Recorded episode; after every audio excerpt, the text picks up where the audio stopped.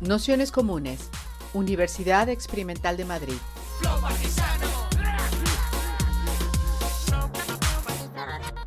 Toda la información en nuestro canal de Telegram Nociones Comunes o en nuestra web traficantes.net barra formación.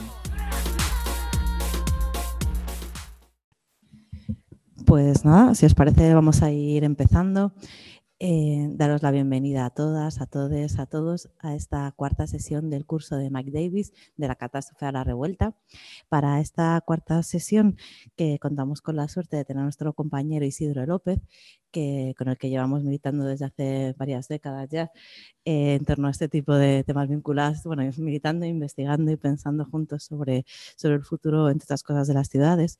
Y le habíamos pedido un poco el que hiciera este bloque de, transición un poco entre lo que había sido la, perspectiva, la geografía urbana de Mike Davis y su versión más... Eh, bueno, como ecosistema o, o, el tránsito que hace a una lectura ecológica a través de, sobre todo, de ciudades muertas al principio y toda una serie de, lecturas sobre, sobre el territorio y el, clima, que también relacionan un poco los tiempos presentes en, que ahora de alguna manera sería muchísimo más fácil de, interpretar y de leer toda esta colección de cocidios, pero que en su momento también eran, digamos, unas lecturas un tanto singulares de, la propia geografía urbana.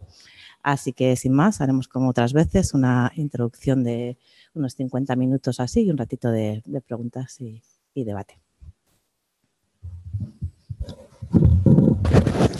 Hola, pues buenas tardes y eh, Muchas gracias por invitarme a otras Naciones Comunes. En este caso, Mike Davis nos ocupa, que ha eh, curso muy, que viene muy a punto porque murió, murió hace nada después de un, de un cáncer largo y que él daba las gracias a, a la ley como de muerte digna de California por dejarle, vamos, que básicamente hizo uso de tal y decidió cuál era el momento de, el momento de morir. Y, y desde luego, además es que con, Mike Davis, o sea, de alguna manera es que su, mm, como su peripecia personal es como, eh, yo creo que bastante importante para entender eh, su trayectoria, que vista desde fuera, si no, parece una especie de... Cajón desastre de distintos temas saltando de uno a otro fuera de lo que serían los, los marcos habituales de clasificación de, los saberes, ¿no? porque, porque en realidad Mike Davis, digamos que sus, prioridades siempre fueron, siempre fueron políticas, políticas entendidas de una determinada manera. ¿no? Eh, o sea, lo que es, eh, bueno, con esto entramos ya un poco en el contenido del asunto, que aunque, bueno, yo creo que de vez en cuando contar algunas cuestiones de la vida personal de Mike Davis como que, es, que, son, que son interesantes a la hora de entender algunos de sus temas y de por qué los, y de por qué los elige, ¿no? Pero bueno, eh, digamos que el salto a la fama de Mike Davis con Ciudad de Cuarzo, es como eh, un libro completamente rompedor en su momento y que vendió muchísimo en los países anglosajones. Aquí también se editó como con bastante, con bastante boato y como con bastante eh, pompa. Eh, pero que no se terminó, que fue un libro que no sé si tuvo, o sea, tocaba tantas dimensiones distintas de Los Ángeles como ciudad que no llegó nunca como a, a situarse en ninguna especialidad académica ni en ninguna forma de estudios urbanos previamente existentes. Digamos que Mike Davis inventa una manera de escribir sobre la ciudad. Digo de escribir porque parte de la manera que tiene de organizar como los textos y la información en Ciudad de Cuarzo eh, vienen de una experiencia de primera mano. Hay gente que habla así de la ciudad y que además hay gente que escribe de manera teórica sobre la ciudad que la misma persona reúna las dos condiciones es harto, es harto poco frecuente y por eso Ciudad de Cuarzo es un libro tan, tan insólito, ¿no? Eh, o que fue insólito en su momento. Luego ha creado una determinada escuela pues, de escribir sobre las ciudades, pero es verdad que es una cosa también muy propia suya y que tiene que ver con su, con su biografía, ¿no? O sea, básicamente lo que hace Mike Davis es eh, un análisis de la ciudad de Los Ángeles desde un punto de vista eh, casi total, histórico, ecológico, social, económico, en, movimiento, como en permanente movimiento y como si fuera una especie de mosaico de distintas, eh, realmente lo que era la ciudad de Los Ángeles y lo que sigue siendo la ciudad de Los Ángeles, ¿no? un mosaico étnico de posiciones de clase muy fragmentadas y que sobre todo cuando escribe Mike Davis en los 90, pues parece directamente un desierto neoliberal eh, de, digamos, de individuos atomizados, familias aisladas en unidades unifamiliares, en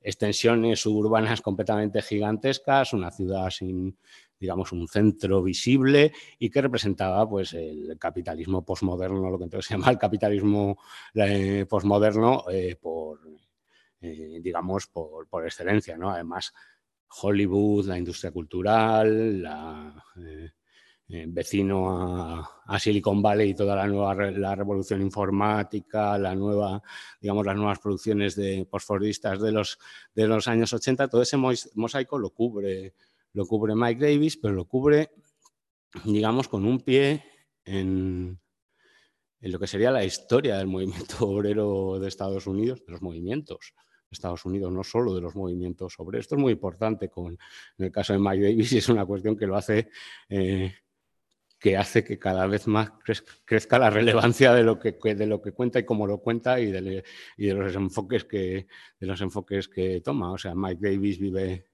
digamos que él no fue nunca sindicalista, eh, él fue organizer, una figura política propia de la tradición estadounidense, eh, precisamente aquí en, esta casa en Traficantes de Sueños se publicó el Tratado para Radicales de Saúl Alinsky, donde habla por extenso de la figura del organizer, porque es una especie de profesional que dedica su vida a la organización política de otros, pero también como de, digamos, de, sí mismo como militante, etcétera. Es casi como una especie de apóstol de la organización y del movimiento. Y Mike Davis fue eso durante los años 60 en, SDS, Students for Democratic Society, que creo que es una de las principales organizaciones del movimiento estudiantil en Estados Unidos durante los años 70, pero fue objetor de conciencia, quemó la cartilla del Vietnam, estaba muy, muy, muy vinculado con los movimientos raciales de la época. De hecho, una de sus tareas como,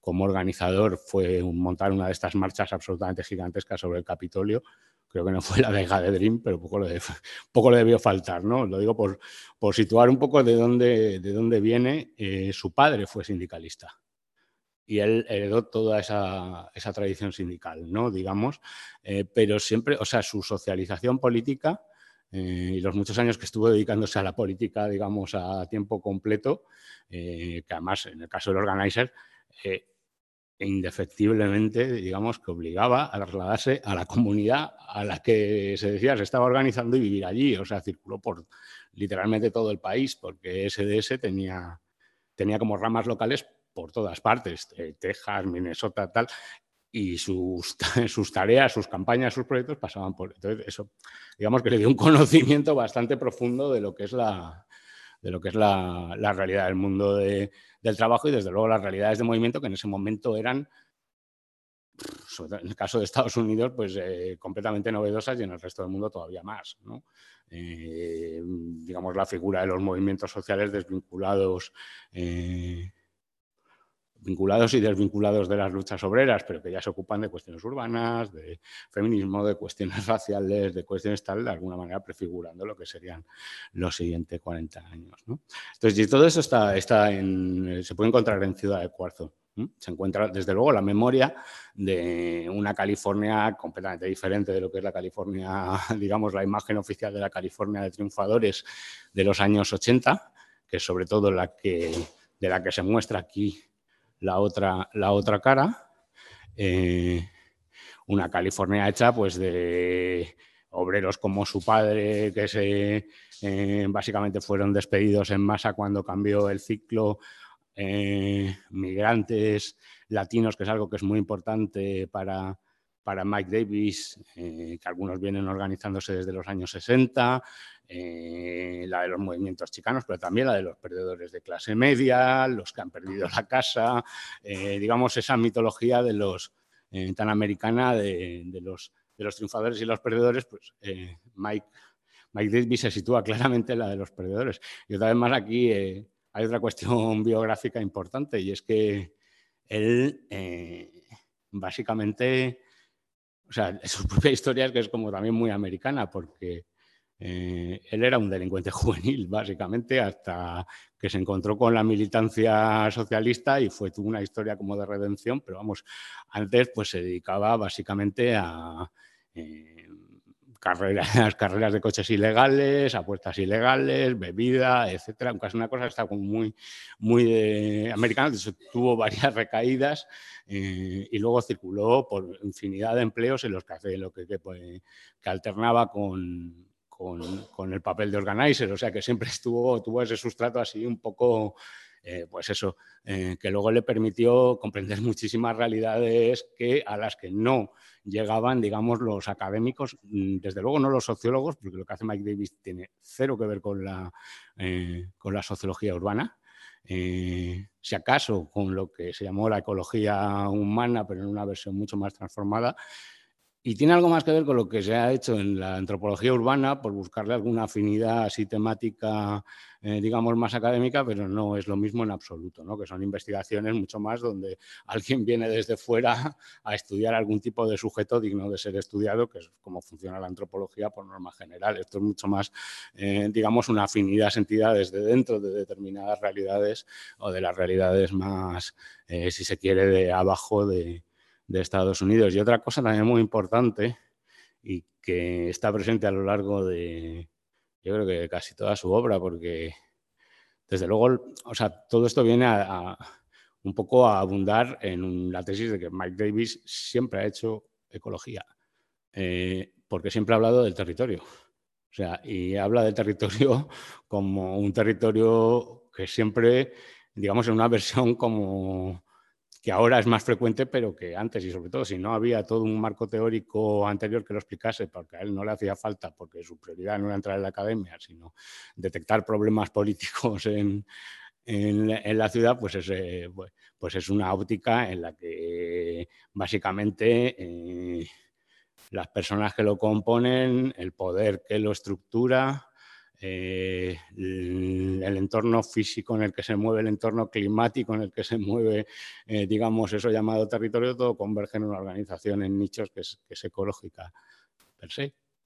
Entonces, eh, de alguna manera, así se entiende que, que, a lo largo de su carrera Mike Davis pues, fuera pasando a temas cada vez más propiamente o a visiones cada vez más propiamente ecológicas, porque ya tenía la visión del territorio. En este caso, un dato biográfico que es bastante importante es que él nació y se crió eh, en la frontera entre México y Estados Unidos, en una especie de desarrollo de, eh, de estos fordistas de clase media americana con su casa individual, su tal, pero que estaba como al lado de Tijuana y al lado de la frontera. Él cuenta eh, que, que le marcó mucho de pequeño, que su padre le, eh, le sacaba por ahí a dar paseos y en uno de los sitios donde pararon se encontró con una serie de fotos como de cuerpos eh, tiroteados que las habían puesto en exposición. Y preguntó quién eran y decía, y el tipo que era un pues, clásico americano, eh, pues esto, armas, etcétera, etcétera, dijo que eran de inmigrantes mexicanos que habían disparado los dueños del baile, que lo habían expuesto eh, o las fotos de los cadáveres estaban expuestas en el, en el, en el chiringuito. O sea, también quiero decir que la brutalidad de la cultura americana del oeste, que es la que él cuenta en última instancia, porque California es el final de la conquista del oeste, cuando él habla de California, lo que está hablando es de la construcción del Estado americano a través de estas lógicas de, colon, de colonización extraordinariamente violentas, eh, por la lógica del colono blanco, eh, conquistando territorialmente tanto a las gentes que ocupan el territorio como el territorio y sus, y ecosistemas, digamos. Eh, y la frontera es una obsesión ¿eh? para Mike Davis a lo largo de toda, a lo largo de toda su, su obra, siempre está, siempre está pendiente. Em, hay un segundo libro, este que es Urbanismo Mágico, que yo creo que es Ciudad de Cuarzo y, Urbanismo Mágico hay que leerlos como, como juntos, ¿no? Porque eh, si en Ciudad de Cuarzo hay una, digamos, una visión eh, de Los Ángeles, pues en su momento se le calificó muchísimo de distópica, pero es que no es distópica en absoluto. Es una visión realista, lo que era, lo que era utópico en el mal sentido de la palabra, es decir, una construcción que ya no respondía a su tiempo, es la imagen de una California dorada llena de surfistas, de estrellas de Hollywood, una especie de clase media que para los parámetros del resto del mundo serían directamente millonarios, extensísima, eh, donde se podía hacer absolutamente todo. Todo eso, eh, esto queda, eh, es un certificado de función de eso pero también es un certificado de nacimiento de otras cosas. ¿no?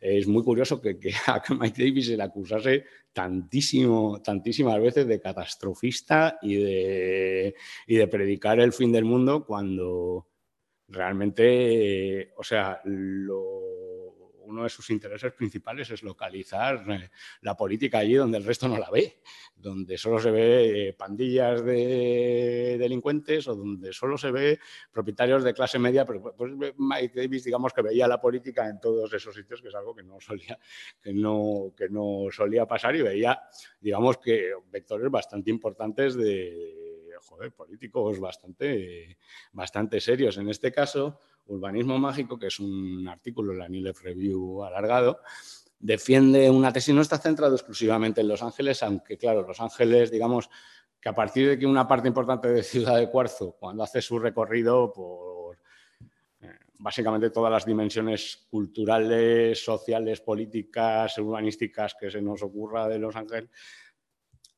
entra a hablar de la población latina de Los Ángeles, ¿no? Eh, y ahí, digamos que esto le lleva a, escribir este libro, que básicamente lo que viene a decir es que eh, Estados Unidos en el medio plazo es un país latinoamericano, eh, desde luego demográficamente, que eso lo demuestra durante los primeros capítulos con bastante solvencia, los niveles de migración son son, son altísimos y los niveles de, de, desplazamiento de, las poblaciones, pues eso, eh, WASP, White Anglo-Saxon Protestant en general son muy altos y los blancos caucásicos pues también son bastante altos, ¿no? Pero claro, em, digamos que aquí las preguntas que se, hace, que se hace Mike Davis y que en algunos casos, bueno, no todas ellas porque, porque hay muchas diferencias, pero que en algunas por ejemplo, en el caso de Madrid, que es una ciudad con una población latinoamericana eh, ingente, eh, por ejemplo, no nos hacemos habitualmente y quizá deberíamos hacerla si queremos comprender cuál va a ser el futuro político de esta, de esta, de esta ciudad. ¿no? Em, o sea, por un lado, lo que describe, y digamos que es como, por eso digo que es muy el complemento de, de, lo que describe en Ciudades de Cuarzo, es... Desde un punto de vista como de la propia forma urbanística, que eso yo creo que aquí en, España, en concreto en Madrid, no nos afecta demasiado porque no, o sea, Los Ángeles no tiene parangón con ninguna ciudad europea, no, eh, las distancias son absolutamente gigantescas, la ciudad tiene una composición completamente diferente y lo que viene a decir en términos propiamente urbanísticos Mark Davis es que la presencia de los, de, sobre todo de, primero de mexicanos y luego de, de salvadoreños, guatemaltecos, nicaragüenses, de toda la franja de América Central, que, ha venido creciendo en emigración a, Los Ángeles muchísimo, lo que hace redensificar los centros urbanos eh, considerablemente por cómo, cómo establecen sus propias relaciones. ¿no? También cuenta y pone un montonazo de ejemplos de casos de pues eso, eh, pequeñas comunidades de, de Oaxaca o de Guanajuato o de tal, que se trasladan prácticamente en su mitad íntegras a Los Ángeles, permanecen, eh, digamos, como agrupadas, incluso entran en todas en una determinada rama de la industria, la que sea, la textil, la tal, y, y a partir de ahí generan redes de solidaridad súper fuertes para los miembros de su propia comunidad y poder seguir recibiendo eh, entradas y salidas de personas en, Los Ángeles, en, por ejemplo, de otras ciudades eh, americanas también, pero que sirven como de puente de entrada. Eso es fundamental en las redes como de migración latina hacia, hacia Estados Unidos y ahí pues, se crean como determinada solidaridad que no existían en absoluto en la ciudad, en la ciudad digamos, em, anglosajona, blanca, eurocéntrica, digamos, del, capitalismo americano tardío. Pero también tiene otra tesis que yo creo que es bastante, bastante importante. Y es que, a diferencia de lo que, claro, esto hablado desde el punto de vista de Estados Unidos, a diferencia de lo que serían todas las olas de migrantes que han ido llegando a Estados Unidos, eh, eh, irlandeses, italianos, centroeuropeos que migraban en el siglo XIX y, por supuesto, a diferencia del contraejemplo que utiliza a lo largo de todo este libro, que es la población afroamericana, que es que son, una población autóctona sistemáticamente oprimida, pues cumple, digamos que es, eh, claro, es, eh, digamos que los eh, movimientos afroamericanos pierden la batalla en los años 60 con el envite de Black Power, Panteras Negras, etcétera, etcétera, pierde la batalla por ahora. Pero vamos, digamos que en ese momento fue una derrota bastante bestia. La economía del crack destroza los, los barrios negros americanos. Esto es algo que habla también bastante en, Ciudad de Cuarzo y, la sensación es como de, de un estancamiento absoluto ¿no? y como una derrota. Es simplemente carne para, sobre todo cuando escribe eh, Mike Davis estos libros, ¿no? que es en el periodo entre los 90 y los primeros 2000. Luego más adelante la cosa ha ido cambiando, pero bueno, sigue teniendo una parte de decir, no, simplemente hay un 25% de la sociedad americana que está condenada, sin más, a repetir las mismas posiciones, los mismos asuntos y a ser carne para el sistema penitenciario eh, y para la represión y para ser supernumerarios en la sociedad. Entonces, claro, el contraejemplo son los latinos. Y lo que viene a defender Davis es que, a diferencia de esto, de los migrantes del siglo XIX tipo irlandeses, italianos, etcétera, etcétera, eh, la migración latinoamericana a Estados Unidos se mantiene en relación constante con sus comunidades de origen. Constante. Sea, las economías de remesa eh, tal estructuran las aldeas directamente de las que salen, de las que salen los migrantes en Centroamérica. Eso implica además una vuelta constante, un ir y venir constante. ¿eh? Eh, donde además mutan. Eh, pone varios ejemplos de mutaciones bastante, o sea, como de cambio de roles sociales, ¿no? Porque aquí eh, en Palm Springs son los jardineros, la chacha, los no sé qué, pero cuando llegan a sus aldeas en Guanajuato son los proveedores en Guanajuato, entiéndase en la que sea, en México, en tal, llegan y son los proveedores de la riqueza. Entonces son como esa, esa, dualidad, que yo creo que es algo que también pasa aquí con los migrantes africanos en muchos casos, ¿no? Eh, como el, el, además todo ese mito del volver triunfador, de, ¿no? Todo, eso lo que hace es mantener una comunicación constante entre las dos partes de la frontera, ¿no? Eh, que es muchísimo más porosa. De hecho, la tesis de, frontera fuerte de, Mike Davis es, una especie de línea arbitraria tirada por el poder entre flujos que material, socialmente y vivencialmente son, están completamente interrelacionados, o sea, no es como, digamos que completamente eh, poroso, ¿no? Y en ese sentido, em, y otra cuestión también, o sea, digamos que eso sería el lado, el lado eh, si queréis, como eh, esperanzador, en el sentido de que eh, pone contraejemplo de los puertorriqueños que fueron durante los años 60 y 70 a a Nueva York fundamentalmente, fueron proletariado fordista al uso y vivieron eh, los despidos igual que los vivieron los obreros especializados negros en ese momento, que fueron también el momento más bollante de las comunidades negras en Estados Unidos, cuando llegan las reconversiones industriales o las sucesivas olas de reconversiones industriales, caen fuera. Pero la gran, digamos que el gran grueso de la migración mexicana, por ejemplo, ya es posfordista de alguna manera viene una economía y va llegando una economía que cada vez está progresivamente más informalizada, que es algo que va a retomar en, el planeta de las ciudades miseria. Eh, Mike Davis. Mm, ¿no? Entonces, eh, básicamente lo que también, recomendadores bastante solventes, breves aunque solventes, lo que viene a demostrar es que, eh, digamos que las, el dispositivo total, digamos, él lo dice como capital social, que como se decía entonces en los estudios sociológicos, pero se refiere a toda la red necesaria para la reconstrucción de la fuerza de trabajo de la vida con la que se desplazan eh, estos migrantes, el coste digamos, que operativo para, para, mantener eso con vida es muchísimo más bajo que el de, unas, que el de las comunidades autóctonas. ¿no? Digamos que esa, la competencia no es tanto la competencia por precio de trabajo a trabajo, sino eh, somos muy capaces de vivir con una cuarta parte del dinero el doble de personas. ¿no? Eh, y eso, digamos que es... Eh, a pesar de la mitología del libre contrato individual capitalista, eso está perfectamente estudiado y trabajado desde el punto de vista de los intereses empresariales, en este caso americanos, pero aquí también exactamente igual.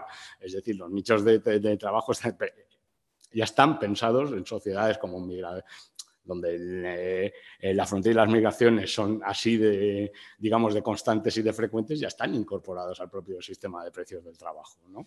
Eh, una, digamos que es el racismo institucional, si queréis llamarlo así, pero claro, eh, de alguna manera sobre eso se encabalgan, que eso también es algo que, de lo que habla bastante Mike Davis, todos los movimientos reactivos de derecha, todos los movimientos, digamos, propietarios de las clases medias defendiendo los valores de sus casas, digamos, como elemento de corte eh, poblacional y de segmentación poblacional ante lo que se percibe como eh, como una invasión eh, que además es rechazada desde ambos lados, desde el lado cultural eh, por las clases más medias, como voy de tiempo? por las clases medias y digamos que por el antiguo proletariado fordista, en tanto que en gran medida ellos compran que es que les están robando el trabajo en, grandes, en grandes dosis, cuando la verdad es que, que, realmente los costes de reproducción son infinitamente más bajos. ¿no?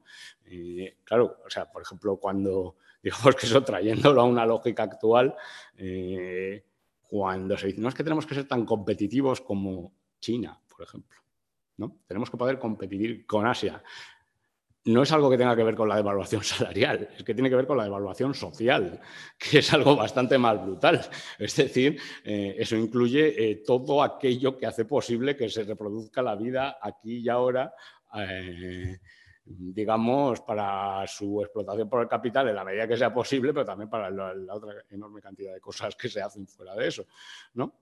Eh, digo para, porque digamos que es, que es eh, eh, son ambos dos elementos, y también el elemento demográfico, que eso es que digamos que es que eso, digamos que las sociedades europeas también es, absolutamente evidente, ¿no? que de alguna manera eh, esa doble vinculación entre los, contextos de, entre los contextos de recepción y de llegada de la migración, cómo opera eso en los propios, transformando los propios contextos políticos locales, es fundamental. Eh, y más en casos, pues claro, en Estados Unidos, digamos que por eso muchos, eh, muchos de los, digamos, de, de la de las formas políticas de la migración latina adoptan la forma de movimiento más estricta, es decir, sin pasar casi nunca a la esfera política del partido político, donde ya en el Partido Demócrata ya reinan, digamos, otros, otros intereses, ¿no? Y es porque están también muy vinculados con las culturas clientelares de, origen y con los papeles que cumplen estas personas y sus, eh, digamos, haces de relaciones de parentesco social y tal con sus propios contextos de origen, ¿no? Eh, en fin, eso, digamos que estos, estos dos libros como que forman una unidad como para comprender la, eh, sí, los aspectos evidentemente brutales de la ciudad posmoderna, ¿no? el análisis que hace del Museo Frank eh, que enseguida además que te recuerda al Guggenheim de Bilbao, o todas las arquitecturas están completamente eh, bunkerizadas y digamos que a la vez como con pretensiones ornamentales y demás, es brutal, es una crítica absolutamente demoledora y si se pone en su contexto, porque luego se ha leído muchísimo más la arquitectura desde criterios políticos, pero si se pone en su contexto, esto es una cosa que, tiene, un, eh, tiene, un, filo bestial, ¿no? El, propio análisis de la forma urbana, de los suburbios, del coche, de la autopista. Todo eso, eh, digamos que, se complementa con, leyendo que es eh, cómo se identifican en ese tipo de ciudades cuáles son los vectores, digamos, de, posible dinámica política rupturista, que es que eso no lo perdió Mike Davis jamás en la vida. De hecho, su último libro es un libro sobre los movimientos chicanos y latinos en Los Ángeles desde los años 60, escrito a medias con, O sea, que es algo que, se le ha interesado muchísimo. Lo que no hace, y eso se lo dijeron mucho los, digamos, en Los Ángeles Times, en lo que es la, como la inteligencia de Los Ángeles de esa época, dice es que no hace ningún esfuerzo para que las cosas mejoren. Eso quiere, decir que no hace recomendaciones políticas asumibles por el sistema político así a simple vista. Eh, por otro lado, pues forma que es quien ha construido este mismo modelo, entonces pues, tampoco tiene mucho sentido plantearse cómo. Entonces eso es algo que sobre todo además en un campo que era tan aplicado como el de los estudios urbanos, ¿no? que era una cosa como de, bueno, bueno, ya, pero a mí dame tres directrices para que yo haga aquí tal cual. Pues eso, digamos que este que desde aquí pues se prescinde totalmente. O hubo un artículo de esta época que sí, creo que anda por ahí en internet, que se llama The Case for Letting Malibu Burn, como el, como el argumento definitivo para dejar que se queme Malibu, ¿no? que es donde viven los ricos de Los Ángeles, donde explica precisamente una perfecta lógica ecológica que las colinas de Malibu, que es eh, donde donde se encuentran, están todas estas mansiones y demás, pues que es que no de ahora, sino de siempre, que son pues, un territorio que se quema. Entonces, eh, que se quema y se regenera mediante inundaciones constantemente. Entonces, que en lugar de reconstruir las casas de los ricos una vez, eh, que arda Malibú se llama, ¿no? Eh, pues dejar que se quemen las mansiones y que ya está otra cosa y que la ciudad dedique sus recursos a algo un poco más, más útil que estar como eh, dando servicios de, de, catástrofe ambiental permanente a unos cuantos ricos que quieren vivir en, en un enclave de privilegiado, ¿no? Bueno, eso le valió, o sea, ser tachado de todo lo que se puede ser tachado en esta vida, ¿no? O sea, de nihilista, pirómano, en fin. Eh, el caso es que mm, la temática, así más propiamente urbana, pues Mike Davis la va dejando, ah, la va transformando y se convierte en, lo, que se encuentra en Planeta de las Ciudades Miseria, que está en inglés, Planet of Slums, que es, eh, desde luego, una ciudad muy diferente de, la ciudad de Ciudad de Cuarzo, porque aquí, y lo advierte Mike Davis desde el principio, eh, no es que no sea su ciudad, es que no ha estado en ninguna de las ciudades de las que va a hablar. Y habla de prácticamente todas las ciudades de, las grandes megápolis del tercer mundo, lo hace con una cantidad de documentación impresionante. Eh, y, desde ahí lo que nos cuenta es eh, básicamente eh, fenómeno mucho más global que el, de, el de Los Ángeles, aunque el de Los Ángeles, pues bueno, si se extraían como las características principales, eh, pues uno podía encontrar en su ciudad ciertas, ciertas cuestiones parecidas, pero claro, Los Ángeles es una ciudad muy singular y desde ahí escribe Mike Davis, desde la singularidad de, de Los Ángeles. Aquí lo que va a encontrar es una serie de fenómenos comunes la traducción Planeta de las Ciudades Miserias no es muy buena porque no usamos, sería como el planeta de chabolistas, un planeta de chabolas. Eh, sería una traducción que, nos, que nos tocase un poco más el imaginario de lo que está hablando, de lo que está hablando Mike Davis y lo que habla son pues, de las enormes extensiones de las megápolis, de eso que se llama el sur global y que así en plan eh, todo un revolutum mezcla América Latina, eh, algunas eh, partes de, o bueno, o casi todo África ya, eh, Asia y la India fundamentalmente. Y su tesis es que estos, vamos, su tesis no, digamos que lo que es el aparato de datos es que estos, digamos que los espacios em, eh, los ranchitos, las favelas, las villas miserias, y los asentamientos chabolistas, como queramos llamarlos, del mundo, crecen a una velocidad eh, que no tiene parangón con ninguna otra forma urbana. ¿no? Eh, pero bueno, hasta ahí, digamos que eso podría ser un informe de hábitat de la ONU, pero no se queda ahí. la cuestión que hice, y es una, digamos que es una tesis que yo creo que hoy todavía se quiere mantener una cierta perspectiva como así de esta, porque, bueno, claro, todas las cosas que tenía Mike Davis, que también la tiene David Harvey, una capacidad como de mirar a fenómenos gigantescos aún con una capacidad de análisis y una competencia bastante alta. Y este, hombre, lo que nos decía es que en estos espacios es donde políticamente puede o no puede transformarse el mundo en los próximos años. Y también, una vez más, como en, en urbanismo mágico, no lo hace por una simple cuestión demográfica lo hace desde un punto de vista político bastante más complejo. Uno, que crece la informalidad económica, la informalidad, digamos, el trabajo no ya precario, sino puntualmente remunerado, estacional, temporal, eh, que no es un orden salarial como el orden salarial fordista. Eh, para eso utiliza mucho los estudios de Jan Breman en, en la India, eh, Jan Breman, un holandés que se tiró también haciendo antropología urbana y del trabajo en la India durante 30 años, en Don Bombay y tal, como con, en los suburbios y demás, y básicamente son análisis de, la, de cómo funciona el trabajo informal en, en este tipo de contextos. Y lo que viene a decir es que, que, bueno, ahora eso yo creo que está bastante más claro que cuando escribió también Mike Davis, Planeta de, de las ciudades miseria, es que desde ahí no hay ningún salto neoliberal a la empresarialidad de tipo europeo, pero tampoco hay ningún salto, digamos, fordista a un proletariado estructurado de la misma manera que el proletariado europeo. Lo que hay es un orden de escasez de capital más o menos fuerte y, por tanto, quien posee microcantidades de capital es capaz de explotar la fuerza de trabajo con más, con más, o, menos, con más o menos solvencia al haber también superabundancia de tal cosa. Y la cuestión que es importante es que, eh, digamos que el camino o el trayecto que llevan las sociedades, antiguas sociedades fordistas, es hacia la convergencia con este tipo de fenómenos pero con la persistencia de tanto de un imaginario como de todavía unas estructuras sociales heredadas de los estados de bienestar eh, montadas sobre los imaginarios postfordistas. Pero lo cierto es que los donde se converge es con, con los modelos laborales de, Indonesia, la India, etcétera. Lo que pasa es que nos cuesta vernos de esa manera y todavía va a costar unos cuantos siglos porque no, pero funcionalmente, vamos, siglos igual me he pasado, pero décadas seguro. Eh, o sea que no es algo automático ni muchísimo, ni muchísimo menos.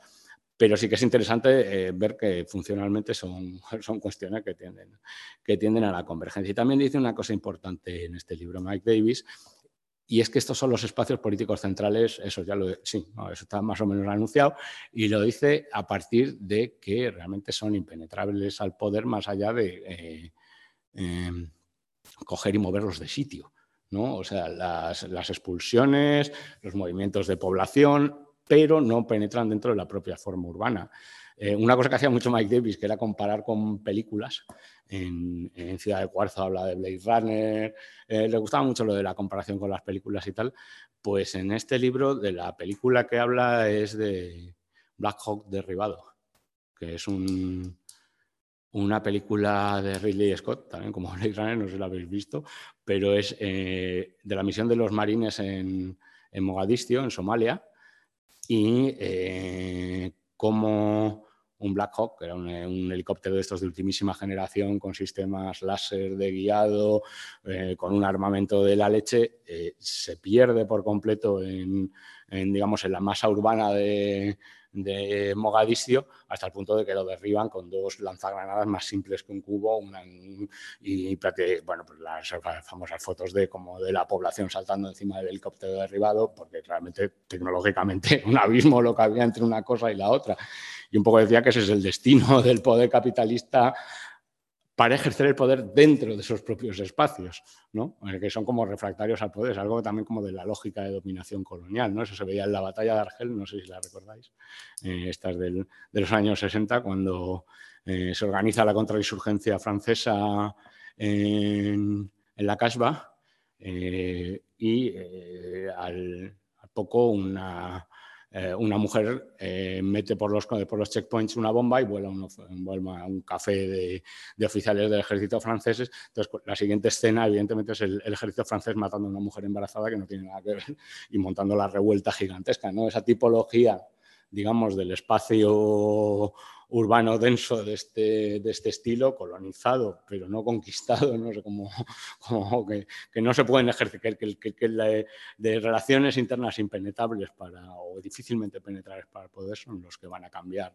eh, en última instancia la política global en el futuro. O sea, es un, es un tema que puede parecer que es así como muy jeremiada, pero una de las cosas de las que, de las que habla aquí Mike Davis, de las que prometió un libro que ya el pobre no va a poder escribir, eh, es sobre, por ejemplo, cómo las iglesias evangélicas compiten por la organización de, este, de estos proletariados urbanos eh, y organizan de alguna manera también eh, estas, estos vastísimos proletariados globales, ¿no? O sea, como que en esas que dibujar lo que son lo que es la competencia por lo que sería el nuevo sujeto revolucionario global, si hacemos caso a, a Mike Davis. ¿Cuánto tiempo me queda? Vale, pues así comento ya el último libro que quería comentar, que este no lo he traído porque no lo he encontrado, pero que, es, que lo tengo. Es un libro eh, que se llama, tiene un nombre en castellano un poco extraño, Holocaustos de la era victoriana tardía. En inglés queda más normal, Late Victorian Holocaust. Y que, y que ya es un libro que se diría que está en, en una lógica propiamente ecológica y que define muy bien lo que sería el Mike Davis de la última época, pero que tiene claramente una continuidad total con estos libros. ¿no? Eh, es, o sea, es un libro también de experiencia muy especializada, pero que luego realmente es un, o sea, está escrito de forma, de forma que es bastante, pues, a ver, por momentos parece una novela, vamos, porque Mike Davis tenía también un poco ese don, ¿no? Describir de esa manera. Lo que pasa es que empieza con un análisis como de los ciclos y de los patrones, el niño y la niña a finales del siglo XIX, que yo entiendo que para los que no estén familiarizados, yo soy uno de ellos con la ciencia climática, pues puede ser un poco, digamos, prolijo, pero sí se va a toda la segunda parte del asunto, que es donde está la parte que yo creo que es, eh, bueno, la historia climática también está muy bien, ¿eh? para quien se quiera meter en ella, pero vamos que se puede ir directamente a la parte político-social. Y ahí lo que la tesis que defiende, que defiende Davis eh, que yo creo que es extraordinariamente interesante para el tipo de cosas que, de que nos andamos preguntando hoy, es que eh, las dos, eh, tanto en la India como en China, a finales del siglo XIX y hasta mm, prácticamente principios de la Primera Guerra Mundial, se sucedieron algunas de las hambrunas más bestiales que se hayan visto jamás. Entonces eh, murieron millones de personas y fueron unos cuadros verdaderamente eh, terroríficos. ¿no? Entonces, eh, en ambos casos, sobre todo en el caso de la India, que estaba administrada por los británicos, la cosa se saldó con son pobres, son ignorantes, eh, se mueren cuando no llueven porque están en un estado de desarrollo fundamentalmente inferior al nuestro y necesitan que de alguna manera se les regale las vías. Y además, de todas maneras, sobran porque son muchos, porque hay sobrepoblación, hay todo lujo de, citas de Winston Churchill y demás diciendo que, bueno, es que son muchos, tienen muchos hijos, tal, o sea, total desprecio hacia la vida de, los hindús y su organización social, digamos, tradicional. En el caso de China, mm, eh, fue mucho menos discutido al ser de potencia nominalmente eh, independiente, pero aún así las dimensiones fueron bestiales y las, y las, digamos que las dos rebeliones más fuertes de la China del siglo XIX, la Taiping y la Boxer, las dos las sitúa Mike Davis en, el marco de lo, que, de, lo que está contando, que es fundamentalmente cómo eh, en el caso de la India, pues bueno, digamos que había unas ciertas capacidades eh, entre aldeas de manejar un cierto excedente cuando llegaban las épocas de, las épocas de sequía, eh, pero que eh, digamos que la construcción inglesa del ferrocarril, que en principio se vendió como que bien, los artesanos van a poder vender su excedente a las ciudades, lo que se utilizó durante las, durante las sequías fue para sacar el grano fundamentalmente de, las aldeas de, las aldeas de la India y venderlo a precios más altos en las ciudades, que dada la escasez, pues es lo que, eh, lo que se hace bajo la lógica del, mercado. Entonces Mike Davis lo que viene a contar es que la hambruna es el efecto de la extensión de las relaciones de mercado eh, construidas a base de destrozar todas las relaciones, digamos, de gestión tradicional de las aldeas de, de las aldeas de las distintas partes de la India y que básicamente pues eso fue el, trabajo del, imperio colonial que además sentía cero obligación hacia las muertes de, digamos, de masas de lo que supuestamente eran eh, sus, sus súbditos. Entre otras cosas que cuenta también es que todos los sistemas de irrigación y almacenamiento de agua fueron cambiados. Eh, para servir a los intereses de, digamos, comerciales del imperio británico. Y en el caso de la India, eh, en el caso de China, pues digamos que em, lo que viene a decir Davis es que durante el siglo XVIII las estructuras de Estado chinas eran más potentes que ningún otro lugar del mundo. Esto es algo que sí, que es que lo han dicho innumerables innumerables eh, investigadores. Y en este caso, pues que están realmente que están vinculadas con el agua y con el grano, ¿no? Eh, digamos que había un sistema, digamos, el que por qué China eh, tenía un estado, digamos, funcionarial con, capaz de acometer obras infraestructurales gigantes para el siglo XVIII, pues tiene que ver eso con su propia historia y de alguna manera lo que defiende también Mike Davis, que el Partido Comunista Chino sería una variante de ese orden. En ningún caso tendría que ver, o sea, sería un partido funcionarial de organización del Estado desde parámetros de planificación, organización, etcétera, etcétera. Y entre esas figuras de planificación eh, los, mm, digamos, cada aldea china desde el siglo XVIII en adelante tenía la obligación de tener un granero de reserva para los periodos de sequía.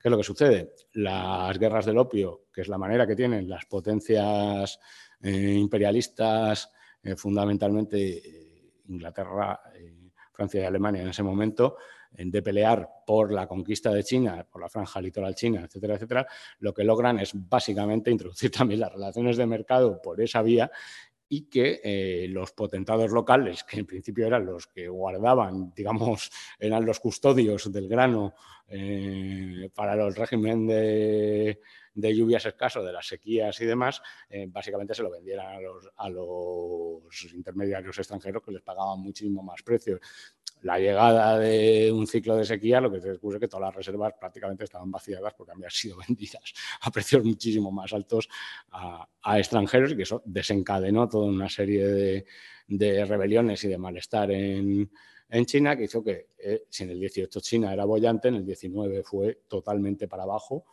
y según la historia tal y como la cuenta tal y como la cuenta Davis, repescar otra vez el ciclo. Digamos que el Partido Comunista lo que hace es, chino lo que hace es enlazar con la historia previa y continuar un poco la misión de lo que era, de lo que era el Estado de China anterior. Pero lo que es interesante, digamos, más allá de los casos de China y de la India, eh, que sin duda lo son, porque, porque no son baladís en, en este momento, es como realmente la, si queréis, una tesis del capital oceno, es decir, eh, el desastre ambiental, el desastre, el ecocidio, como ponen el nombre, en el nombre de la sesión, eh, no es un acaecimiento natural en ningún caso. Es decir, eh, cambios en los regímenes de lluvias ha habido antes, ahora son más bruscos, son más pero si no se entiende cuáles son las relaciones de poder que hay detrás de todo, de todos esos, digamos, del fenómeno hambruna, del fenómeno destrucción natural, del fenómeno de devastación,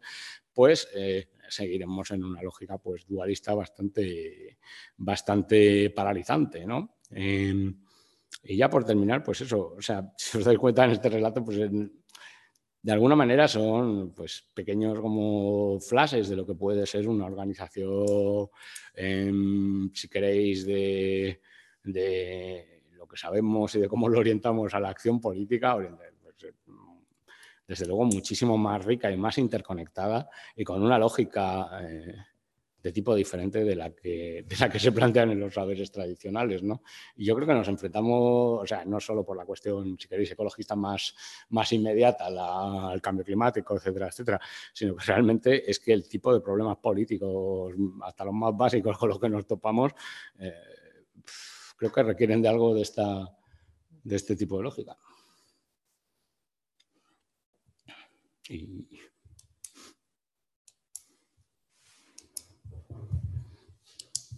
Vale, pues así lo dejamos. Así lo dejamos. Muchas gracias. Que, y ahora tendríamos que un ratillo así para debatir, pensar.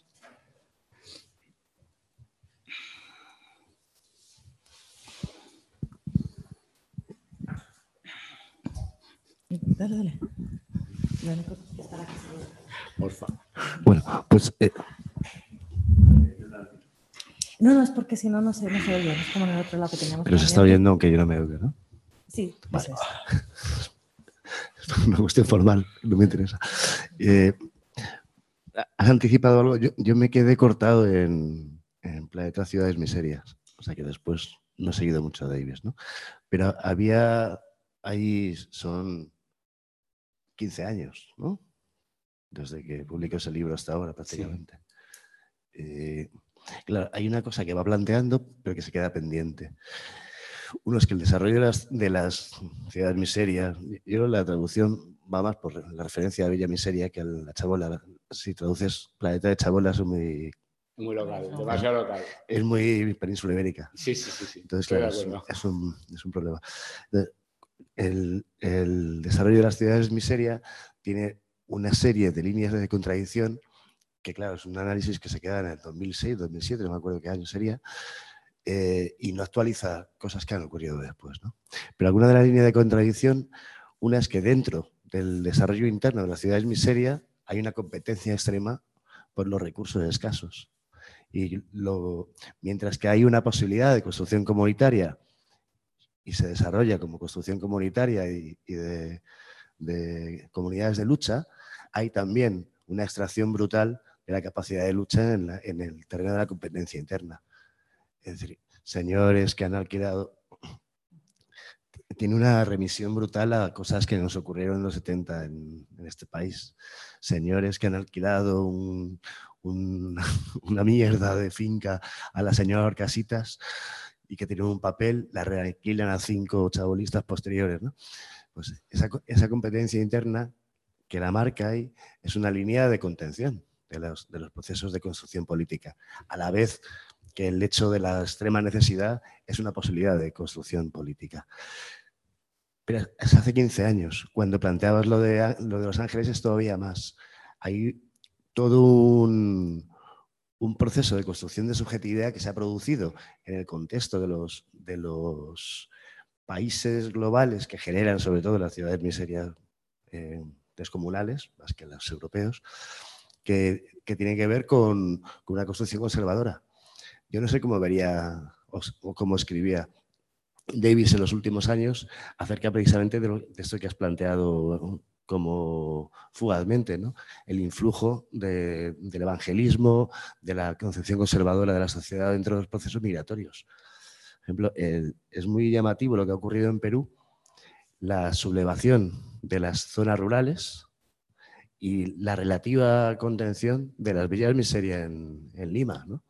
Es, muy significativo. En, Ecuador ha pasado dos o tres veces prácticamente parecido. ¿no? quiero decir ya lo que puede ocurrir en los, grandes desarrollos del norte. Es decir, no se ve una pauta en la que haya una eh, construcción de antagonismo dentro del desarrollo de, urbano de las grandes urbes eh, del norte. Y sí se ve una, una adecuación e instalación hacia las concepciones de élite dentro de los sistemas urbanos en el norte. Yo no sé eso como David lo estuvo currando porque me quedé cortado en lo de los planetas, en el planeta miseria. Entonces, sobre la contradicción interna de toda esta historia y sobre los cambios que se han producido, lo que quieras contarme, agradecer. Hombre, eh, a ver, yo creo que de alguna manera, o sea, es que la cuestión es que en esa tensión que plantea Davis, que yo creo que es la correcta y todavía es que con esas dos fuerzas, quien se ha organizado mucho mejor es la derecha evangélica, sobre todo en el caso de en el que se han llevado el gato al agua. Otra cosa es la duración que vaya a tener ese experimento, pero Bolsonaro es un producto de las ciudades miseria eh, organizado, con el voto organizado y estructurado por parte de la, de la derecha evangélica. Eh, el caso de Perú, como dices, es significativo, pero el caso de Perú, eh, como el caso de Sri Lanka, que es, bueno, son, digamos que es el contraejemplo a lo que serían los efectos de la crisis de inflación en los países de, del norte, ¿no? donde lo que va a generar es una atomización sectorial de posiciones políticas. Ahí lo que hay son unas revueltas populares bastante, como bastante malestar y de base muy amplia, pero que bien, o sea, curioso desde luego que en Lima los apoyos, o sea, que sea una, una rebelión más rural que urbana, sin duda. Pero aún así la cantidad, la fuerza de la, de la, fuerza de la rebelión es bastante alta, ¿eh? la capacidad de control ahí de... Ahora, es que yo creo que eso forma parte de un ciclo nuevo que está muy vinculado a, por supuesto, al hartazgo con las corrupciones políticas y clientelas varias que en todos estos países, en casi todos lo hay, pero también a unas, hostias, a una eh, pauperización gigantesca. O sea, si se nota aquí eh, un 15% de inflación repertino, en Sri Lanka es, la, o que es directamente pobreza de masas. supongo que en el Perú rural, pues tres cuartas partes de lo mismo, ¿no? Entonces son digamos, con todo el contenido político que puedan llevar local de cada sitio, que evidentemente lo llevan y que no nos escapa, ¿no? Pero digamos que es la raíz, la raíz común de eso. Ahora, en el ciclo anterior, los ejemplos que tenemos son más bien de organización por el otro lado de este tipo de realidades. Pero claro, es que y aquí esto es una cosa que siempre está, planeando desde los neocon en adelante. Es que a veces, es, en no pocos momentos históricos, eh, han, han, arriesgado mucho más que la izquierda han arriesgado mucho más que la izquierda en hacia donde han tenido mucha más ambición en hasta dónde querían llegar en, y hasta dónde podían llegar en ese sentido. Eh, quiero decir, o sea, lejos de mí defender el bolsonarismo, pero vamos, eh, los apoyos de Lula eran básicamente eh, mayores de 60 años en su inmensa mayoría y nostálgicos de algún tipo de orden progre, agarrándose al clavo ardiendo de que el otro pues es como terrorífico, pero como proyecto político es cero. Y más allá de una cierta celebración de la diversidad étnico-cultural brasileña, eh, tampoco se ve que haya un proyecto como de fuerte. Hay un proyecto, pues el mismo que hizo Lula también hace 20 años, que es la Bolsa Familia esta, que es dar algo de pasta, porque bien, bueno, con eso se, con eso se sobrevive, no, exacto. Ese. Exacto, exacto. Por no querer politizar, es una mezcla como de asistencialismo 3.0 y sociedad de propietaria que nunca va a llegar, que esto lo cuento también bastante en Planeta de la Ciudad de Miseria, que es como la opción es, toma, el título de propiedad eh, esta mierda, que además luego vale cero, porque si aparece no sé qué demonios de empresas que, que necesita el suelo, les van a echar en masa y los títulos de propiedad pues van a expropiar. O sea que en ese sentido, desde luego en América Latina, luego se me escapa, eh, ya hay, claro, es que, o sea, efectivamente, el, barrio que tiene Planeta de la Ciudad de Miseria es gigante. Eh, ignoro que está detrás de un fenómeno como Rodrigo Duterte en Filipinas, eh, pero me imagino que deben ser cosas muy parecidas, con las variantes locales cristianas en vez de evangélicas, pero organización de voto de Villa Miseria, etcétera. Eh, hasta donde yo sé, Narendra Modi en la India es un ejemplo también bastante, bastante parecido de como de una mezcla, pues eso, de pauperismo, eh, eh, Iglesias 4.0 y clientelismo político de toda la vida.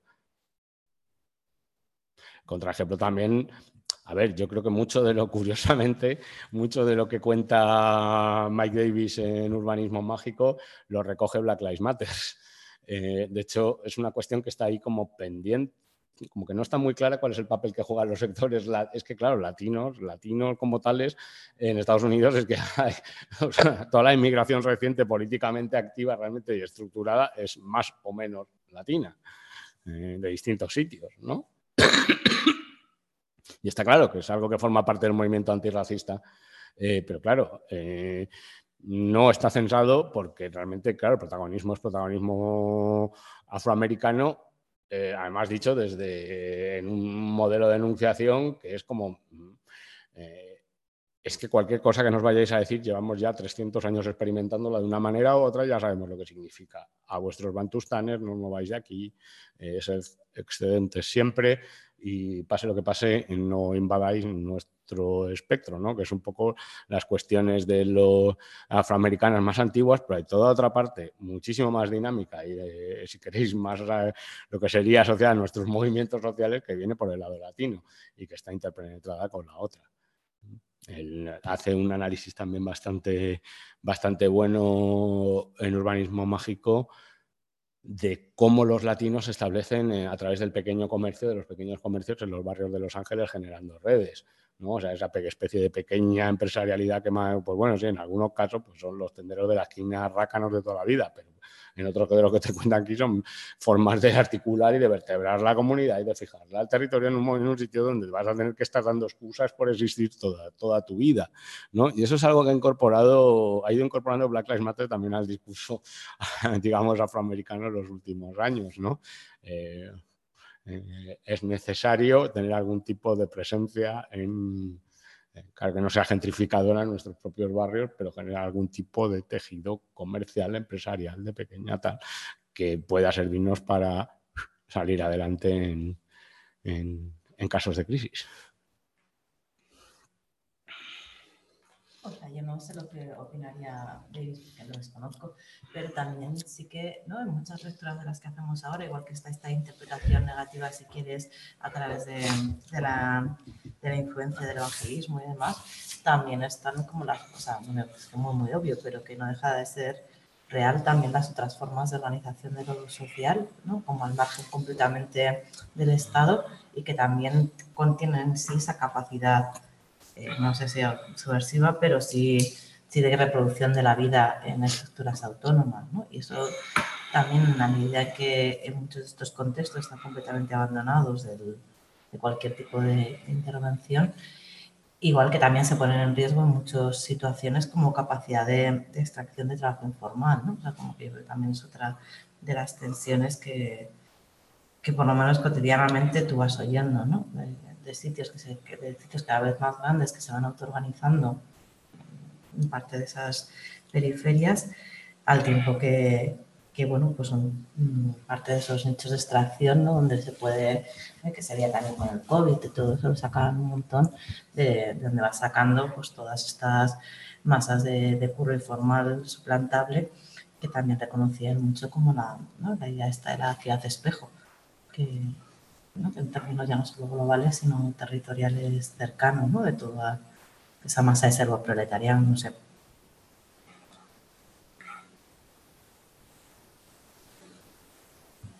Siguiendo, siguiendo la misma, es que mencionaste que, bueno, Estados Unidos es un país, podemos, podríamos decir, eh, latinoamericano demográficamente y dijiste Madrid en algún momento. Me gustaría, si es posible, eh, que ampliaras más ese aspecto. Madrid latinoamericano. Eh, bueno, eh, al menos yo creo que tendencialmente la población eh, debe ser en los últimos 10 años el mayor aporte de población, debe venir de América Latina en bastante medida, mucho más que de África o que del resto de Europa.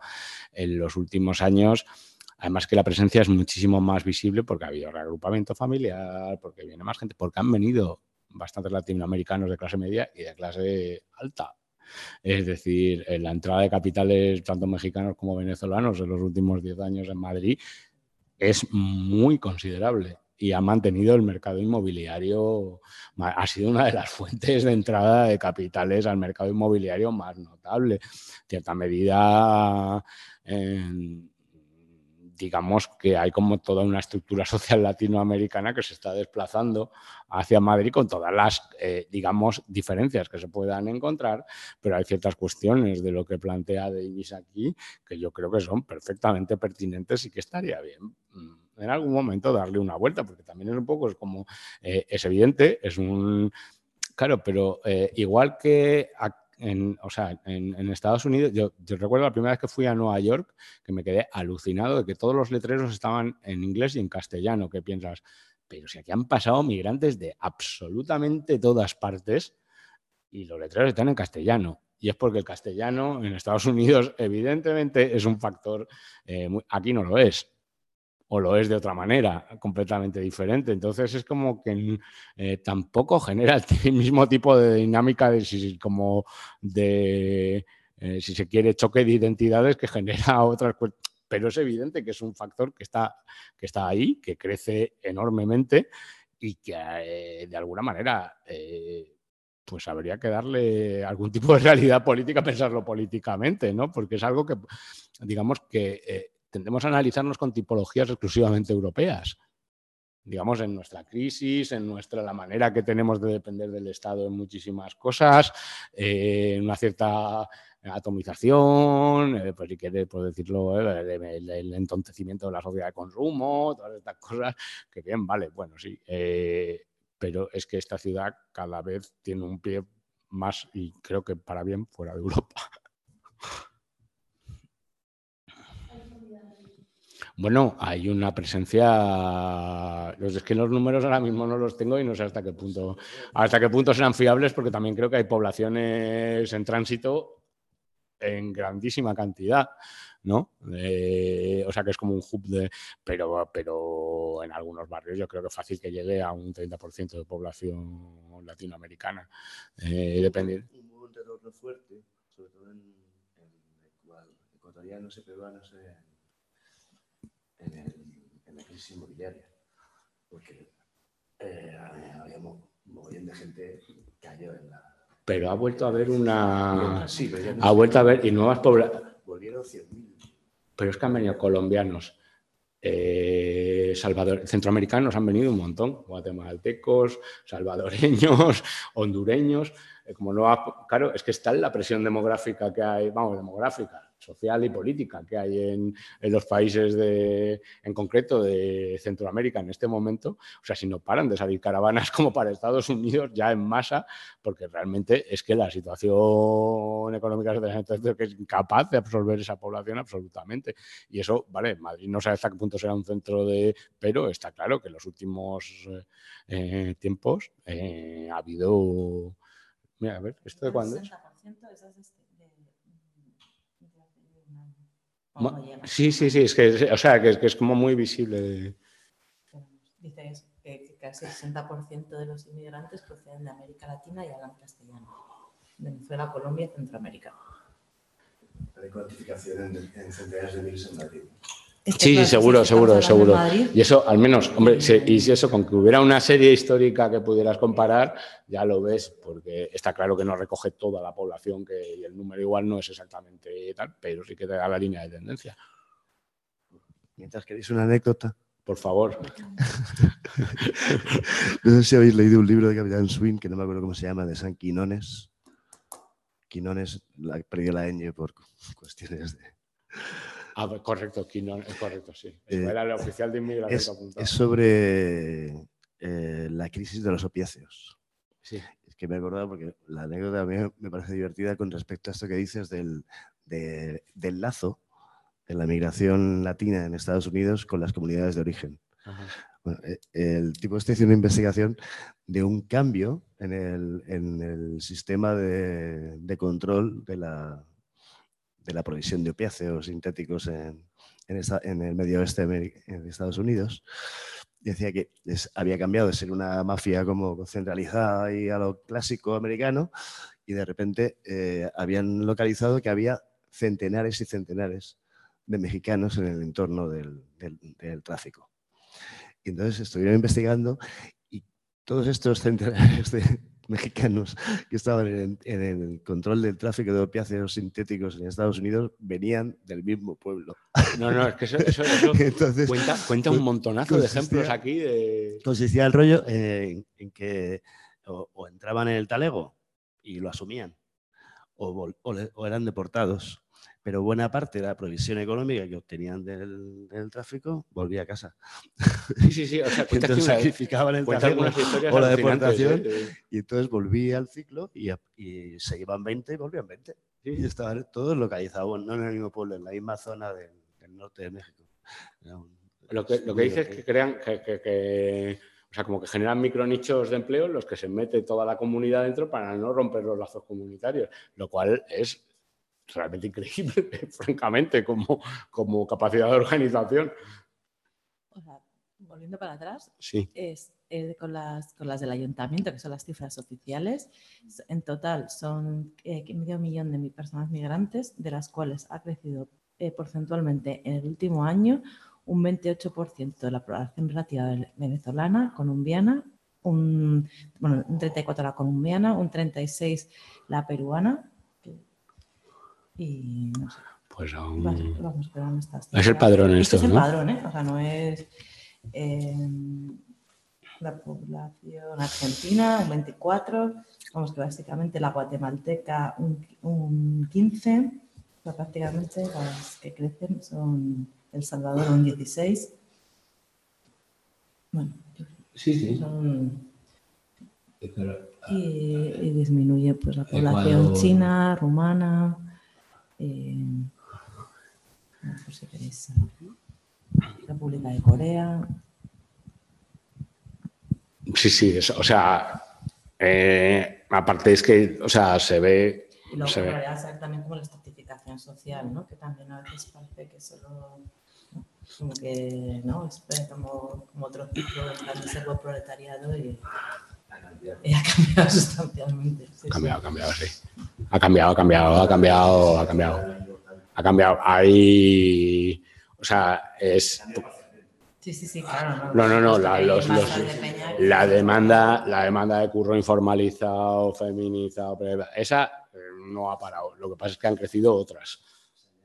Un mogollón de estudiantes también. de- Eh, Pero vamos, que es que eso tiene una influencia sobre la ciudad evidente y que no estaría mal por lo menos tener una cierta, una cierta idea. La cuestión que queda por ver, como Julia Davis habla en algún, en algún momento, es hasta qué punto la, la consideración de la gente migrante eh, no piensa en el retorno y, y, por tanto tiene necesidad de constituirse políticamente aquí. Que muchas veces ah, en las comunidades latinoamericanas se piensa más en el, en el retorno que en la constitución política. Es decir, posiblemente, eh, si, hace si hay una posibilidad de constitución política del precariado en, en las ciudades, en los sistemas urbanos en el Estado español, es sobre todo con el subproletariado latino. ¿eh? Acabamos de hablar de que uno de los mitos principales del inmigrante latinoamericano es regresar triunfador. Sí, Entre muchas comillas. Entre las comillas que cada dentro de. Hay- hay, ah, pero hay tránsitos entre el mito y la realidad. Es decir, que puedes pensar en, en estar volviendo a casa durante 30 años, pero si no has vuelto lo mismo, es que ha pasado algo. es que a lo mejor mamá te habla de que no, o no has conseguido ese mito y no te ha permitido volver. No sé si. Nada, es muy. Dale, sí. Eh, Claro, se queda como el. Ay, perdón. Eh, eh, sí, que no, no sé si es realmente que, eh, que se venga a hacer política aquí y a decir, bueno, nos hemos quedado y vamos a hacer política aquí. Yo creo que realmente impera mucho más el mito de vamos allí a vivir un poquito mejor y después, si se puede, si se triunfa, entre comillas, regresar. Creo que realmente desde mi sensación, que es una simple sensación, es lo que, lo que más veo. Pero, pero por ejemplo, hay- o sea, la influencia latinoamericana en movimientos como la PA Sí, sí, es fundamental. Y esto era gente que había venido aquí de primera generación, ecuatorianos, que bien, pues fueron los primeros a los que desahuciaron, básicamente, y todo el repertorio de parar el desahucio, del si se puede y todo esto, pues vino not- porque tenían esa cultura previa, de, eran capaces de hacerlo, digamos, ¿no? Eh, que esto puede parecer una perogrullada, pero no lo es en el caso de migrantes de primera generación que suelen estar, pues sí, en una mezcla de querer volver y agradecidos al contexto de tal y un poco siempre con el síndrome de culpa de, ay, Dios mío, que yo... La segunda generación se supone que eso desaparece, pero eso también son estudios que están hechos mucho con, eh, ya sea en Francia con, con las... Claro, que es que hay África y el Islam frente a la Francia blanca, es tal... eh, eh, choque identitario desde el primer momento políticamente se planteó así, ya se ha seguido hasta ahora sin que haya mucha continuación. Es que aquí digamos que lo latinoamericano es tan complejo como las propias sociedades latinoamericanas, que son bien mestizas y bien y, con identidades bastante poliédricas. Y así se ha acoplado aquí, yo creo. O sea, como que no hay una representación tan dura, tan dura o tan, tan confrontacional como la ha habido, la ha podido haber, en, en, desde luego en Francia con, con la Bollier, que es fundamentalmente primera, segunda, tercera generación africana e islámica, o incluso en los propios países anglosajones con, con los antiguos súbditos del imperio, tratamientos muchísimo más... Eh, no digo que esto sea integración, es que, es, que muchas veces es, es que es muy fina, son muy finas las diferencias, las propias diferencias entre latinoamericanos son muy finas entre, entre sí y que es un fenómeno que requiere que yo creo que más, que aquí, le hemos dedicado poco tiempo. Totalmente. Bueno, yo... Las veces hablamos que en realidad, no sé, no tengo datos, pero sí experiencia vivida, que en realidad las, las tasas de integración son muy altas, pero dentro siempre del mismo, eh, de la misma clase, ¿no? O sea que, que hay una mixtura bastante grande, eh, que no pasa con, con otros con otras eh, con otro origen, pero lo que no hay es demasiada eh, mezcla con clases sociales diferentes. No sé si la os pasa en vuestros entornos, pero nosotros en mi entorno absolutamente amplio, pues mezclas de, de gente con, con, personas de distintos países, hay mogollón, o sea, latinoamericanos en concreto, latinoamericanos, latinoamericanos, pero, pero siempre del, del mismo estatus social, ¿no? Como, bueno, que eso como que marca claramente una forma muy precisa de, integración. Totalmente. Y de lo que se entiende por el otro. Bueno, yo era solo preguntar, no sé si habrá algún estudio así más sistemático tal en, para el caso de Madrid o de España sobre esto, no, no hay nada, ¿no? Sí. Claro. No, no es que... Alguno habrá, algún organismo habrá hecho algo, pero nada que hayas dicho, esto se lo han tomado en serio y es un problema para alguien. sí, porque además yo creo que como mucho, tampoco es como puede ser en, como en Estados Unidos, que los partidos buscan, vamos a buscar el voto latino. claro, por eso está como un poco, no, sé, no... Nosotros hablamos mucho en términos como de estratificación de, la otredad, ¿no? O sea, de cómo qué cosa se considera a qué racismo, qué tipo de, en realidad, de, de otredad se genera, que siempre tiene mucho más que ver con, con la cultura islámica, que tiene mucho más que ver con la cultura gitana, que con Totalmente. otro tipo de, de culturas, ¿no? Así que hay históricamente una segregación muy fuerte, ¿no? Y en cambio no la hay tanto con, bueno, aparentemente no hay tanto. Y sí, no, si eso sí se puede. Funciona de otra manera, digamos, con otros parámetros. Exactamente, ¿no? y el racismo es otro, en esos términos no comparable frente a la población incluso de origen africano, que es que prácticamente no hay ni siquiera tradición cultural, ¿no? Entonces, eh, claro, que han pasado directamente a ser un, el exotismo, a ser, pues no, no, esta, esta, gente, un números clausus, tampoco vengan, que vengan los justos para hacer lo que queremos, que, ¿no? Pero no, es decir, al racismo mucho más mecánico y clasificatorio sin que haya nada de por medio, pero claro, en América Latina, o sea, por no hablar de la cantidad de gente que ha vivido, que es de aquí, pero es de allí, pero ha estado a medio camino, es que es, realmente es como muy diferente, vamos, mucho más poroso y mucho más, en realidad mucho más habitual y por eso es tan grande que no nos paramos a verlo.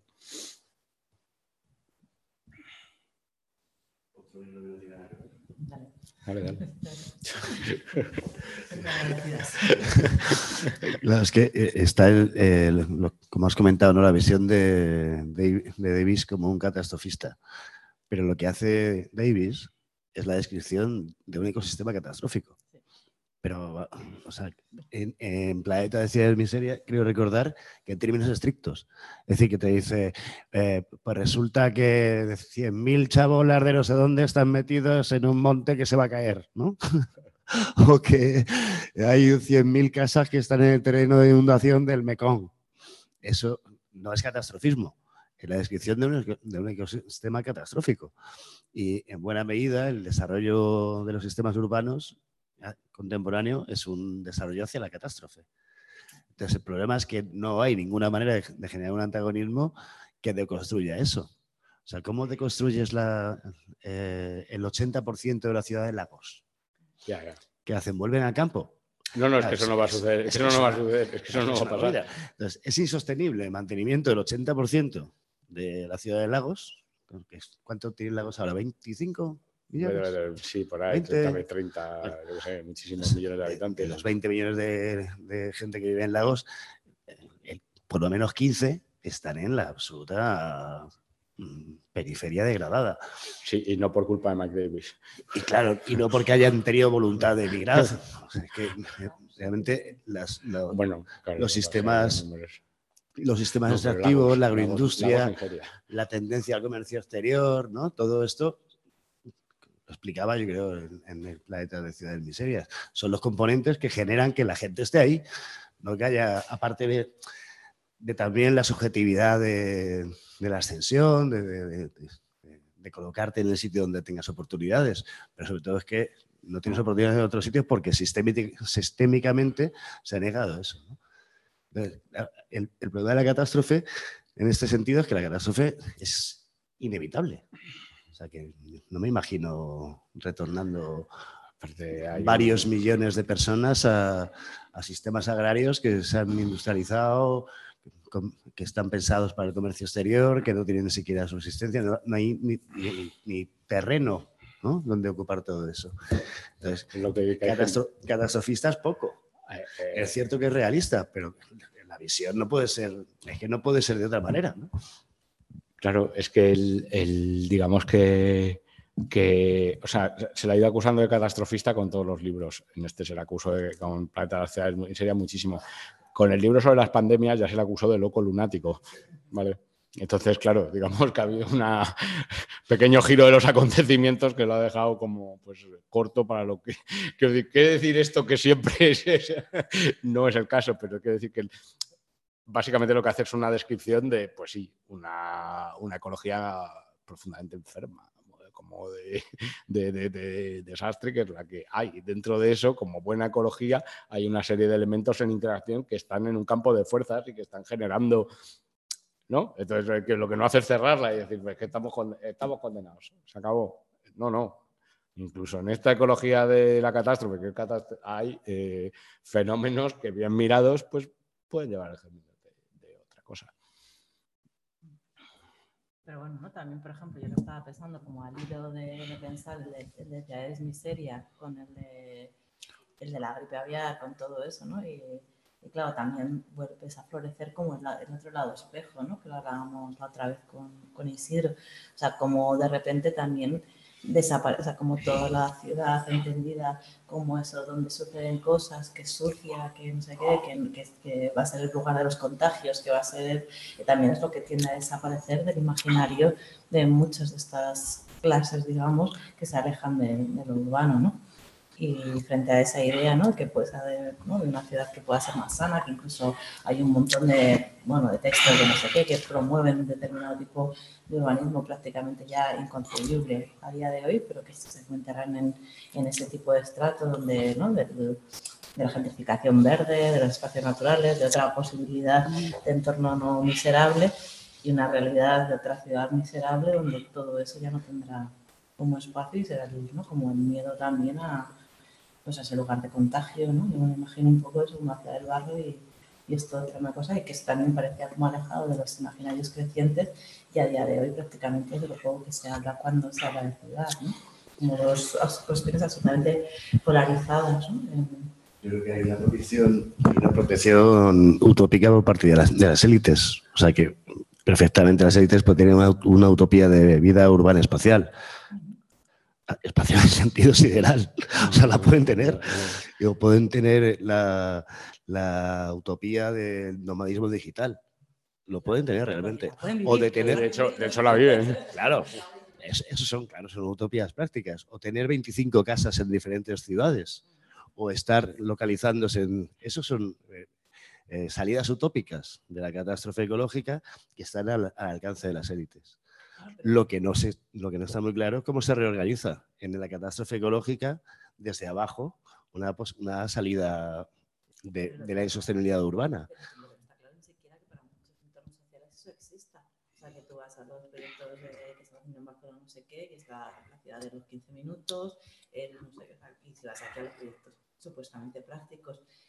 vuelve a ser lo mismo, que si quitamos el puente para llegar a tener zona como que en realidad tampoco ese problema en sí mismo está contemplado. Entonces no hay otro imaginario de que, hay, de que esta realidad polarizada vaya a existir. O sea, la realidad te dice, no, que haciendo ciudades estamos polarizadas, pero la práctica urbana en realidad no va por ahí, va por ejercicios, ¿no? digamos, de, de, de, bifurcación muy fuerte a través de imaginarios que solo van a un determinado tipo de forma yo que Recuerdo cuando, cuando Davis estaba hablando de Los Ángeles, Los Ángeles formaba parte de la utopía mórbida de cierto capitalismo madrileño. Totalmente. O sea, pensaban que no había mejor modelo que la megalópolis eh, ocupando el territorio completo de la ciudad de Madrid, de la Comunidad de Madrid. Yo me temo que todavía lo piensan algunos, ¿eh? porque claro, como modelo de acumulación es la hostia. para la gente que va a ganar es un, es un gran modelo. Eh, Ayuso fue la última que dijo lo de la Florida de Europa para referirse a Madrid, eh, que, todavía es como, digamos que los rasgos eh, distópicos de Ciudad de Cuarzo multiplicados por 20, porque todavía Los Ángeles está llena de historias bestiales, de contrahistorias bestiales, desde adolescentes latinos, antiguo, una comuna eh, eh, comunista libertaria en el llano de no sé qué, que es con la que abre Ciudad de Cuarzo y la que era la memoria, que era la leche, que eran em, y por qué fue mal y tal. Pero claro, en Florida es que no solo hay, digamos, terror en la parte terrorífica, pues eso es lo que Ayuso invoca como, como última recitadora de un tópico que yo creo que ya empezó Leguina, vamos, eh, y de ahí para adelante. o sea, que bipartidista y medular, la Florida de Europa.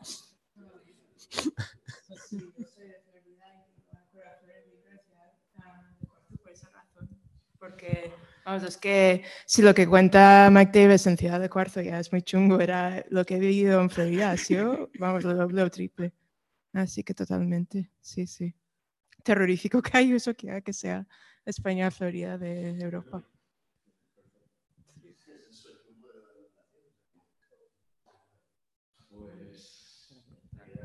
Sí, no, yo ahora tomar un poco lo de cuando hemos hablado que, que se le acusa de catastrofista, vamos, desde mi punto de vista, para mí es lo, casi lo más útil que tiene toda su obra, la conciencia clara de la catástrofe. Por ejemplo, además sus títulos siempre son, son bastante aviso, el de El desierto que viene, el de Kropotkin, que lo venía leyendo ahora, y además retoma lo mismo que a Kropotkin igual, cuando analizaba las variaciones climáticas, tal y defendía que no era que se había acelerado todos los últimos años, que los cambios climáticos se habían dado en época histórica por la acción antrópica, le acusaron de igual de catastrofismo, de que se oponía a lo que era un clima que se veía como estático, pues lo mismo con Mike Davis. Luego lo que tiene sobre la gripe aviar, el título es que es el primero creo que fue el, el monstruo llama a la puerta, claro. Y luego la reedición esta que sacó en 2020 era ya Llega el monstruo.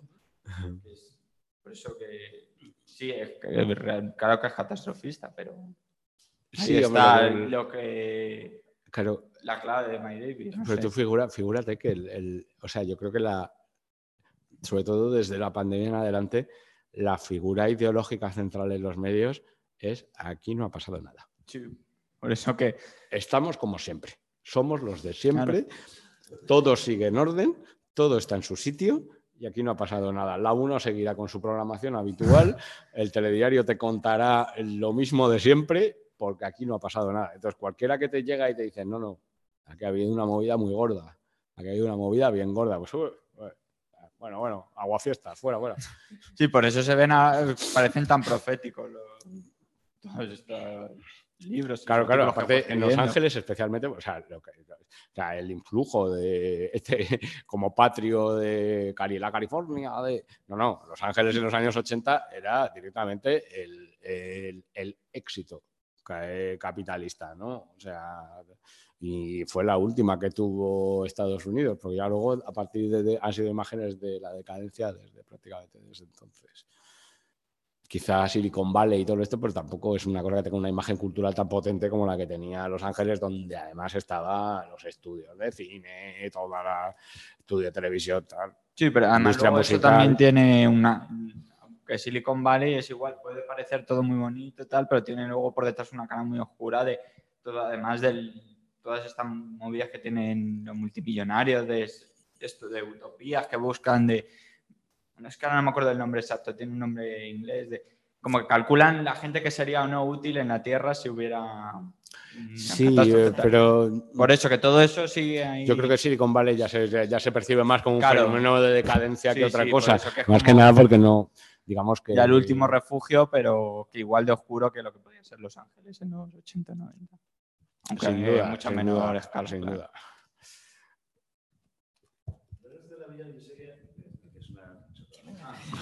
No, no, no.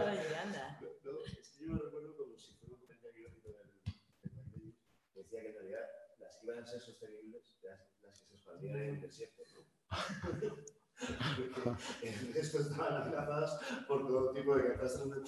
cuenta, cuenta, unas cosas, en este, cuenta una historia y ya con esto, tal que es que es terrorífica en realidad, que es de, en, creo que es en Calcuta, Bombay está más, Calcuta es la que está arriba en, Bengala. Eh, resulta que, a ver, pues que para empezar no hay saneamiento, con lo cual la gente pues tiene que cagar en la calle. En la India, eh, digamos que hay cierta manga ancha para cagar en la calle los hombres. Las mujeres no pueden cagar en la calle bajo ningún concepto. Entonces, por las noches se juntaban grupos de mujeres para ir a cagar fuera de la ciudad. Fuera de la ciudad de Calcuta es como 70 kilómetros y este decía que se mete en el Parque Nacional de los Sundaram, eh, que es una reserva así en la desembocadura del Ganges o del Brahmaputra, me acuerdo uno de los dos, y el caso es que a una se la comió un tigre. Pero porque se habían metido totalmente en el hábitat de. Porque la ciudad es lo que cuenta, dices que ya no hace falta en, en, Yakarta, en, este tipo de ciudades, eh, Calcuta, Bombay, es que no hace falta migrar del campo a la ciudad porque puedes estar en el campo y al día siguiente en la ciudad porque te ha cogido a ti la ciudad. No porque o ha crecido de la noche al día y ya está, estás incorporado en la ciudad. ¿no? O sea, eh, o sea que, sí, que sí. Que, en el desierto no supone que habrá menos, menos peligros. ¿no?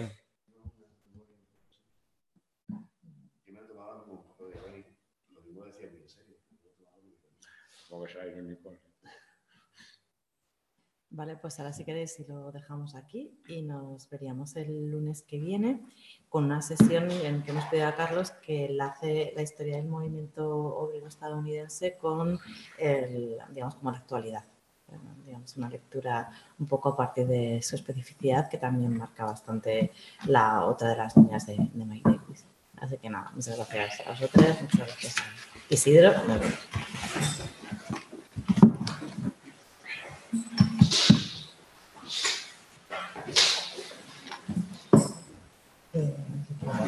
Gracias, está tan interesante. ¿Eh? No, que, que, que, que, que,